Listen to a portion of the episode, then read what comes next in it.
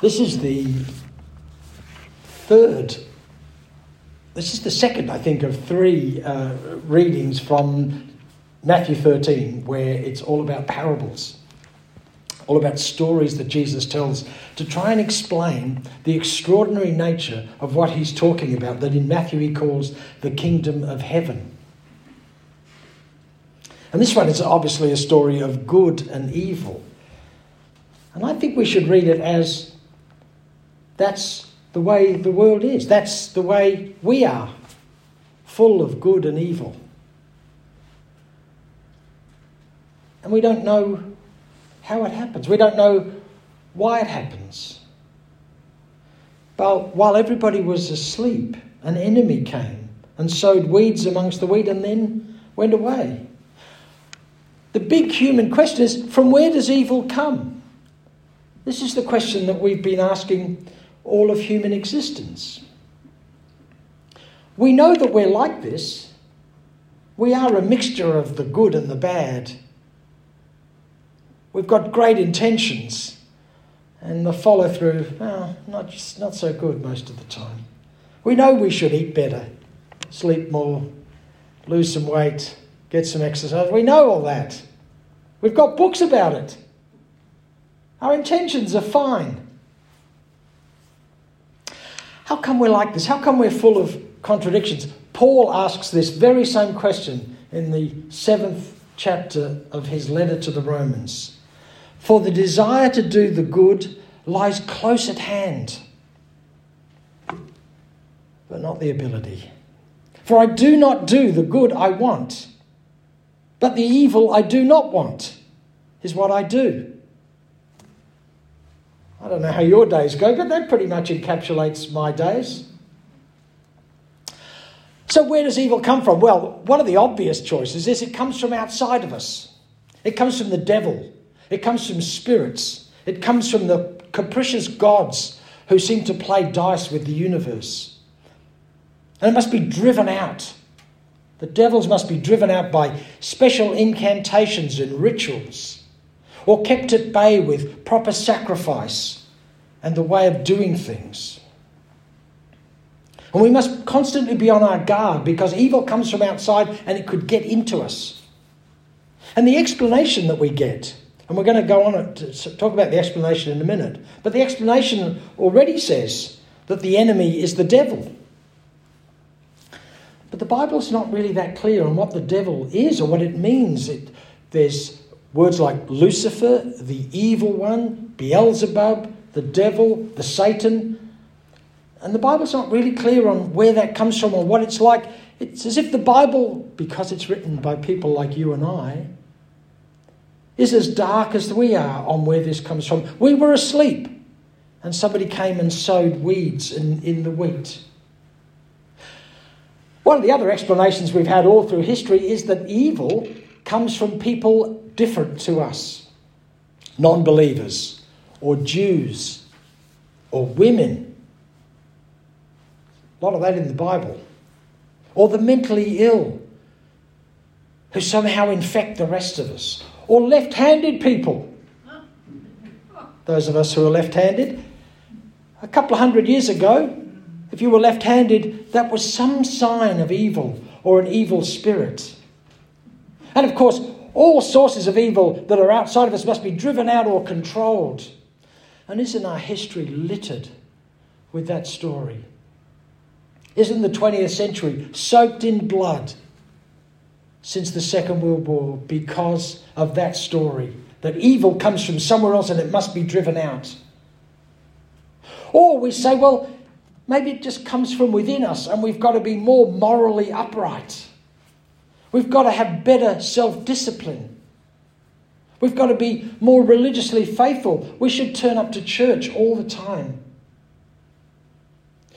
Or a more contemporary version of that is well, it's about a lack of education. If we were to educate ourselves better, if we were to be broad, more broad minded, then we would understand the evil that's within us and we would deal with it. But didn't we shoot that down in the 20th century too?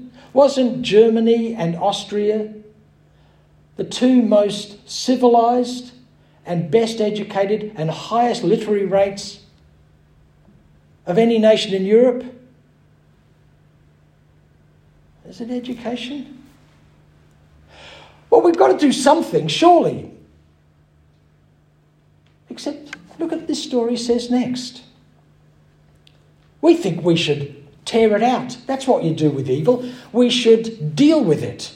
We should show how different we are to that and exorcise it, get it, get rid of it. We should in, enforce better morality, better laws. We should have better religion. We should read the Bible more. We should pray harder. What does the story say, though? What should we do? Nothing. Let both of them grow together, the story says, until the harvest. Oh, well, that's okay, because then we should do something. Well, no. At the harvest, I will tell the reapers to reap, not you. We're supposed to do nothing? How can this story make any sense? Not only that, we're supposed to do worse than nothing because many of the English translations have the, have the Greek word translated as let. Let the weeds grow along with the wheat. But most often in the scriptures, this same word is translated as forgive. So not only are we supposed to let things go, we're supposed to forgive evil. How many times are we supposed to forgive? What does the Bible say? Seven times seven. Have you ever. What we know what that means. It's just over and over and over and over again. Let them both grow together. Acknowledge the truth of our situation. Don't try to cover it up. We are the ones sowed full of weeds. All of us. You, me, your mother, your father, your kids if you've got them your next door neighbour, Donald Trump, Anthony Albanese. It's, it's all of us. And we don't understand it. How does this happen? Well, the enemy has done this. It's just the way the world is. We ought to be living with humility and forgiveness of each other and of ourselves. It's what it means to be human. We've been telling this story all through Western history. We talk about the dragon all through Western culture, it's all through our mythology. The dragon is the half angel, it's got the wings, and the half devil, it's the serpent with all the scales. That's the nature of the dragon. And what are we trying to do all through Western culture? Kill the dragon. But we never can. This is the reality that we're in. So, what are we supposed to do? Nothing. Not according to this story. But we want to do things. We've got agency. We've got a, the ability to make decisions. We've got the ability to come up with 10 year plans and mission statements and new New Year's resolutions. We can do things. That's why we love celebrity, is because they appear to be people who can do whatever they like, whenever they like. They've got plenty of money and plenty of prestige. What are we supposed to do, though? Nothing. And it's so hard for us to do nothing. And it's really hard for us to do nothing in the uniting church because we come from that culture of church where we talk a lot. And here I am up here with a microphone yelling at you. This is what we do. We talk. We're not really good at doing nothing. What if we were to sit in silence? Well, after 30 seconds, I'd be looking at my watch. We, we don't know. We're, we're supposed to do something. We're not supposed to just sit here. It's so hard for us to do nothing. In fact, we're so good at not doing nothing, of, of, of, making sure that everything looks okay, that we scrub up really well for Sundays.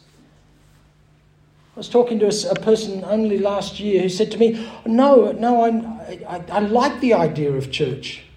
And once I get myself sorted out, then I'll start to come. Why? Because the church is full of people who've got themselves sorted out. We've got them all fooled, haven't we? That's sweet. I mean, most of us look okay this morning, don't we? You look, you all look great from here. But we know it's not that way. And what are we supposed to do? Nothing. That's the shock of this story. That's why we've got the explanation. You only had to hear the explanation to realize it was a completely different kind of text than the story itself. Is the story is full of mystery and, uh, and not being able to understand and being all of Jesus' parables are stories that you're invited into. But the explanation gives it line after line after line, doesn't it? Now, most biblical scholars will say the explanation is actually an insert. It was put in there either by the, the writer of, the of Matthew's Gospel, we don't know who that was, or by a later editor. Because the most, the most, the oldest versions of these Gospels that we have are at least 100 years after they were written. Some of them 200 years. So they've been transcribed numbers of times.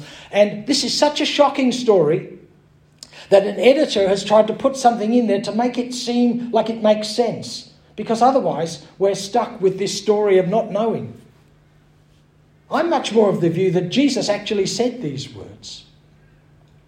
But that what he was meaning was look, because the disciples say, explain this story to us. Jesus tells stories all the time. And he hardly ever explains them. And he doesn't explain them because they're supposed to grow in us and germinate in us like a seed. There's a previous story that's all about seeds to this one as well. I think Jesus is saying something like, Look, you really want an explanation? You really don't want to just let this grow in you and see what it means and what it can develop and how it could grow? Okay. You won't, you're not willing to live with open endedness? With mystery. All right, this is what it sounds like if you don't do that. If you're not willing to let things germinate within you. If you want everything tied up with a bow and neat and tidy and codified. It ends up like this explanation dead and lifeless and predictable, about as mysterious as watching somebody set up a McDonald's franchise. You all know what's coming. It'll be the same old stuff. That's all we get. Because this is why Jesus says, in a very mysterious thing just before this reading For those who have, more will be given. And for those who, um, and they will have it in abundance. For those who have, more will be given, and they will have it in abundance. But from those who have nothing, even what they have will be taken away. I think Jesus is saying, if you have, in inverted commas, if you think you've got it all sorted out and all organised, well, you'll get more of that. There'll be plenty of it. But for those who have nothing, those who see this story for what it really is, the truth about what it means to be a human being, it'll all be taken away. All that certainty about how to be upright and strong and how to be good and faithful and religious and Christian and all of that will be gone, and what will you be left with? Just you and God. So, how does the story end? Well, the explanation, to call it that, says this Angels will come and they will collect out of the kingdom all causes of sin and all evildoers, and they will throw them into a furnace of fire where they will be weeping and gnashing of teeth. That's good, isn't it? Except the causes of sin and all evildoers. That's us. There'll be nobody left. That's the point of the explanation. Jesus is saying, if this is the explanation you want, where you exorcise, you, you cut out the evil from the good, you throw away all the people who are evil, whether they're left handed, people with mental illness, Jews, women, whatever you want to call them, foreigners. This is what you'll end up with all causes of sin and evildoers. That's what we're talking about here. But no, Jesus says this in the story itself collect the weeds first and bind them in bundles to be burned, but gather the wheat into the barn. The good news is it's about cleansing and wholeness. That it is possible at some point in the future in your life that all the evil will be dragged out and tossed into the fire, and you will be pure and whole. Not the split person that Paul talked about. I've got the good intention, but this is what I do. This is what I want to do, but this is what I end up doing. I'm split down the middle and I've got a massive headache. That's my life. That's the life of every human being. But no, the weeds will be collected and burned away, and there will be wholeness. We will be, as it says in the Gospel of Luke at the end of one of Jesus' miracles, we will sit clothed and in our right minds. Don't you want that? If you do wake up at two o'clock in the morning, not to have thoughts running through your head of what you should have done in the day, or what you should do in the next day, or what where you failed, and the longer you live, the more failures there are to remember. Don't you long to wake up at two o'clock in the morning because you need to go to the toilet or you just woke up and to feel good and true thoughts about yourself and about the people you know? Don't you, long, don't you long to be full and whole? That's what the story's about. I feel like it's still a way off for me. Quite a way off. There seems a lot more weeds than there are wheat. But there is wheat there. You know, on my good days, my kids, my grandkids, my partner, they can see some wheat, I think, I hope. There is a lot of weeds. But this is the hope the hope of wholeness, purity, cleanly, cleanliness, sitting clothed and in our right minds.